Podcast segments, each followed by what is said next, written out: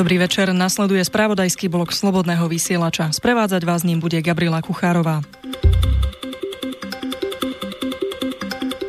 Českí piráti spolu s mimovládnou organizáciou Jure varujú pred hroziacou cenzúrou internetu. Informovali o tom parlamentní listy. Už zajtra totiž bude výbor pre právne záležitosti Európskeho parlamentu rokovať o smernici o autorskom práve na jednotnom digitálnom trhu. Za problematické považujú zavedenie licencie pre citovanie textu. Je to článok 11 tejto smernice a povinnosť prevádzkovateľov monitorovať a filtrovať užívateľmi nahraný obsah, ktorá je predmetom článku 13. 13. článok by donútil súkromné spoločnosti nasadiť ťažkopádne filtre na celý užívateľmi nahraný obsah. Tento software by mechanicky porovnával obsah s centrálnymi databázami autorských chránených diel. Podľa Heleny Svatošovej, právničky z organizácie Jure, by to bol koniec paródie, mémov či odkazov na rôzne diela. Podobne absurdný je podľa nich návrh článku 11, ktorý v online svete fakticky zruší dovolené citácie a každý link či zdieľanie by podrobil povinnosti licencovania. Opäť tu nejde o práva autorov, ale o zisky tzv. držiteľov práv, teda zábavného priemyslu, doplnil advokát Data Watch programu Jure Jan Vobožil. Nové finančné zaťaženie by podľa neho dalo ťažkú ranu menším online médiám a autorom mimo, minoritnej kvalitnej žurnalistike a ťažkosti by prinieslo aj akademickej obci.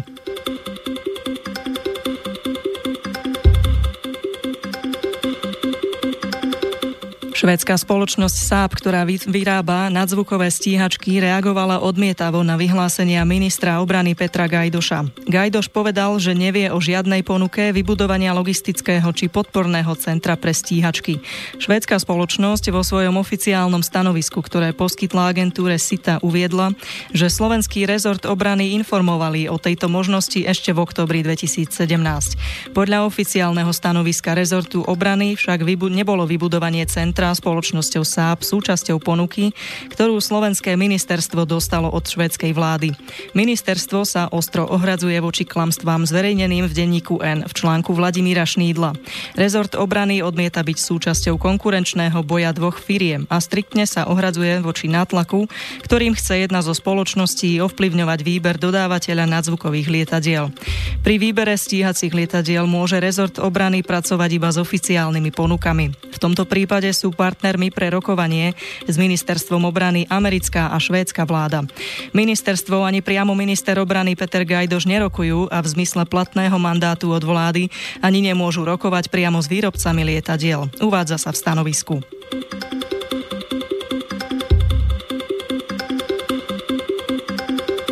Nedostatok niektorých ambulantných lekárov špecialistov začína v regiónoch nadobúdať obrovské rozmery. Ministerstvo zdravotníctva vkladá nádej do tzv. rezidentského programu. Spočíva v tom, že absolventi lekárskych fakult budú dostávať od štátu mzdu za to, že si urobia atestáciu v určitom odbore. Za to sa zaviažú pracovať vo vybranom meste 5 rokov po skončení atestácie. Lekári však odhadujú, že do 5 rokov nebude mať kto liečiť. Rezident podľa štúdia dostáva okolo 1000 eur eur mesačne, uvádza denník Pravda. Teraz program ministerstvo rozšírilo o špecialistov. Zmeny minulý týždeň v novele zákona o poskytovateľoch zdravotnej starostlivosti schválil parlament. Začnú platiť od augusta. Do programu pribudne najmä urgentná medicína, anesteziológia a detská psychiatria. Podľa niektorých lekárov Situáciu rezidentský program nezachráni. Mladí doktori nechcú atestovať, nechcú ísť do ambulancií a radšej budú robiť za nižšie platy v nemocniciach. Zdôraznil detský lekár Jozef Marec z Čadce.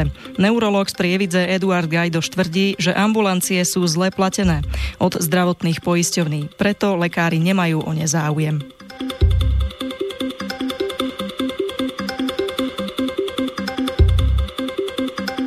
Výber slovenských kandidátov na posty európskeho prokurátora a európskeho delegovaného prokurátora má mať na starosti Generálna prokuratúra Slovenskej republiky. Predpokladá to návrh zákona o zastúpení Slovenskej republiky v orgánoch Európskej prokuratúry, o ktorom v úvode 6. rokovacieho dňa 33. schôdze Národnej rady diskutovali poslanci.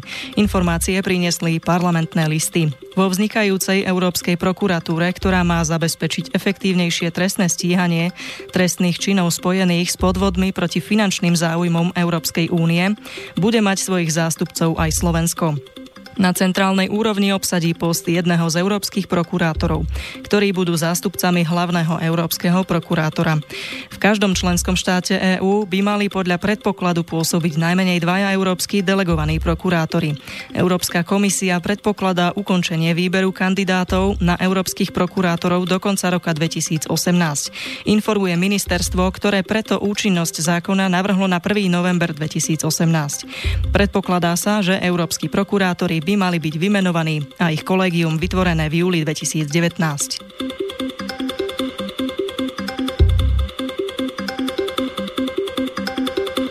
O návrhu o zastropovaní veku odchodu do dôchodku na 64 rokov budú poslanci hlasovať až na nadchádzajúcej schôdzi po letných prázdninách, teda v septembri. Odsúhlasili si to v útorok poslanci. Hlasovať však budú ešte len o posunutí do druhého čítania, píšu hlavné správy. Podpredseda sociálneho výboru Jan Podmanický zo strany Smer SD to odôvodnil potrebou získať väčší časový priestor na rokovania. Návrh na zmenu ústavného zákona predložili do parlamentu práve poslanci strany Smer SD. Na jeho definitívne schválenie potrebujú ústavnú väčšinu, teda 90 hlasov. Výhrady k návrhu má opozícia. Tá buď takéto riešenie odmieta, napríklad SAS, alebo si kladie rôzne podmienky, Zmerodina či Olano. Proti zastropovaniu dôchodkového veku v ústave je aj koaličný Most Heat. Návrh kritizovali v pondelok na odbornej konferencii v Bratislave aj viacerí odborníci.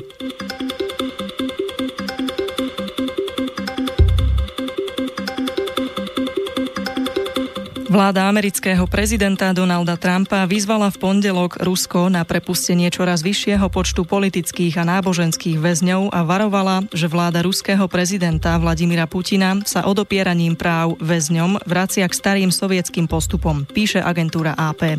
Vyhlásenie amerického ministerstva zahraničných vecí tohto typu odznelo v období, keď sa tieto dve mocnosti pripravujú na prípadné stretnutie svojich prezidentov.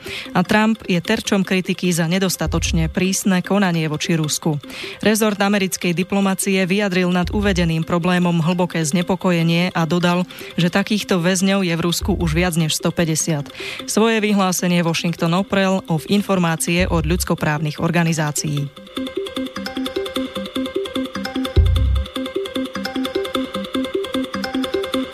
Mimovládna organizácia Reportéry bez hraníc žiada srbské úrady, aby objasnili okolnosti a príčiny zmiznutia srbského investigatívneho novinára Stefana Cvetkoviča, po ktorom od čtvrtka pátrala polícia. Informácie priniesli hlavné správy.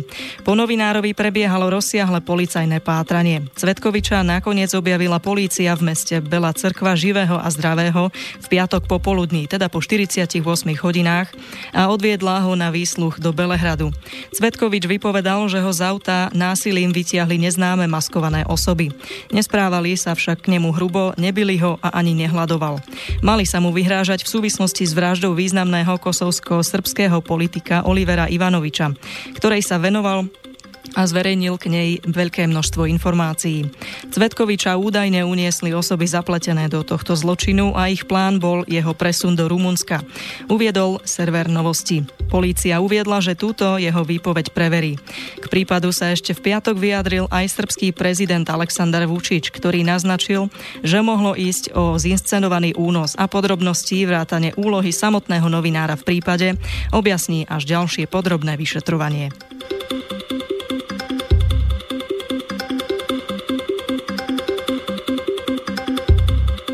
Talianský minister vnútra Matteo Salvini avizoval v pondelok sčítanie Rómov a Sintov žijúcich na území krajiny. Podľa vlastných slov chce preskúmať, koľko Rómov žije v Taliansku, uviedli parlamentné listy. Chceme si urobiť obraz o situácii. Ilegálne v Taliansku žijúci cudzinci by mali byť vďaka dohodám s krajinami ich pôvodu odsunutí. Talianských Rómov si musíme žiaľ ponechať tu u nás. Citoval Salviniho rakúsky verejnoprávny rozhlas. Prístup k príslušníkom rómskeho etnika v talianských veľkomestách je už dlhší čas predmetom diskusie. Pravicoví politici kritizujú, že vo veľkých aglomeráciách v Taliansku sa, na rozdiel od iných európskych štátov, tolerujú bez povolení postavené tábory a žobranie detí. Mnohým občanom však myšlienka realizovať sčítanie príslušníkov menšiny pripomenula obdobie vlády národných socialistov v Nemecku. Kde popri Židoch čelili prenasledovaniu aj Rómovia. Predseda spolku, ktorý sa zasadzuje za práva spomínaných komunít, Carlos Tasola konštatoval, že minister vnútra zrejme nevie, že v Taliansku nie je povolené sčítanie občanov na etnickom princípe.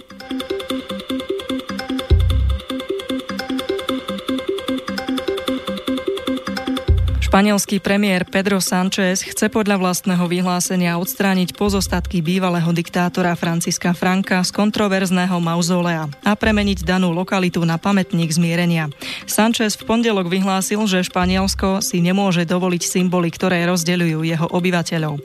Sanchez ako socialistický líder hodlá zmeniť údolie padlých v pohorí Guadarama na mauzoleum pre obete fašizmu. Tvrdí, že to nie je o otváraní rán, ale naopak o ich zatváraní vytváraní, informovala agentúra AP. Po boku Frankových pozostatkov je v neoklasicistickom mauzoleu pochovaných viac než 33 tisíc ľudí, ktorí v rokoch 1936 až 39 zahynuli na oboch stranách počas španielskej občianskej vojny. Pamätný komplex pozostáva z baziliky, monumentálneho kríža a kláštora. Sanchez zmienenú predstavu prezentoval v rámci svojho prvého interviu od prevzatia premiérskej funkcie začiatkom mesiaca. Svoju novú vládu označil Sanchez za feministickú, progresívnu a proeurópsku.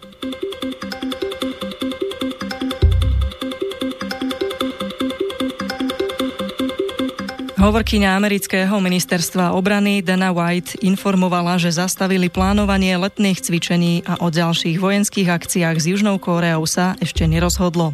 Vojenské cvičenia s ďalšími krajinami v Tichom oceáne budú pokračovať, pripomína server web noviny. Zastavenie vojenských cvičení je výsledkom minulotýždňového samitu amerického prezidenta a severokorejského vodcu Kim Jong-una. Jeho tvrdenia však podľa všetkého prekvapili predstaviteľov z radou obrany USA a išli proti doterajším americkým argumentom, že cvičenia sú kritické pre efektívne operácie so spojencami a sú obrannej povahy.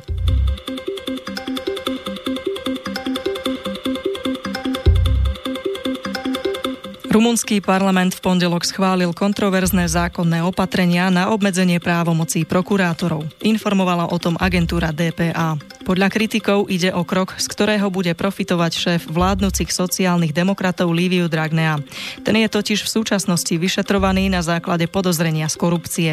Medzi novinkami je aj opatrenie, podľa ktorého vyšetrovanie nemôže trvať dlhšie ako jeden rok, čo v praxi znamená, že niektoré z prípadov budú automaticky odložené, ak nedôjde k vzneseniu obvinenia. Agentúra DPA pripomenula, že Dragnea síce vedie sociálno-demokratickú stranu, ale nemôže vykonávať funkciu premiéra, pretože bol v roku 2016 odsúdený za volebný podvod. Tento štvrtok sa v Rumunsku očakáva vydanie súdneho rozhodnutia vo veci obvinenia tohto politika z korupcie.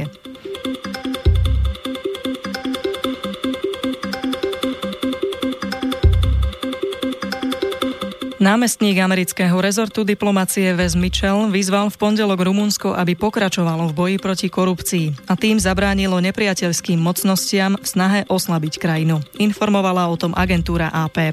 Mitchell počas svojej pondelňajšej návštevy Bukurešti povedal, že Spojené štáty prácu rumunských protikorupčných prokurátorov oceňujú a podporujú.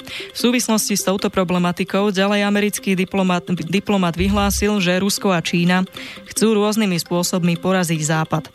AP pripomína, že súčasná ľavicová rumunská vláda podporuje reformu justície, ktorá podľa kritikov oslabí vyšetrovanie korupčných prípadov a prospeje politikom zapleteným do korupcie.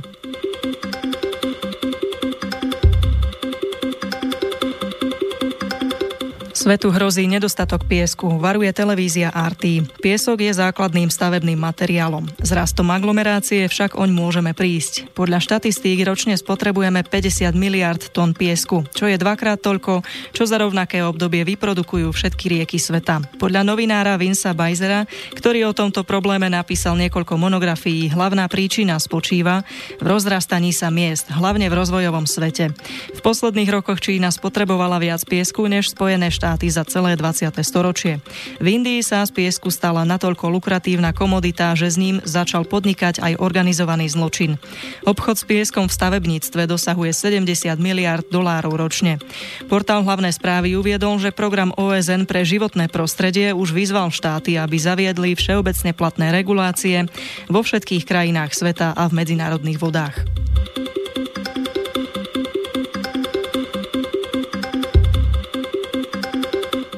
Portál Webnoviny priniesol informáciu o tom, že na svete je už viac ako miliarda strelných zbraní. Vo svojej najnovšej správe to uvádza agentúra Organizácie spojených národov na prieskum strelných zbraní. Veľká väčšina z týchto zbraní, 857 miliónov kusov, je vo vlastníctve civilistov, pričom v tomto segmente vlastníkov strelných zbraní jednoznačne dominujú Spojené štáty.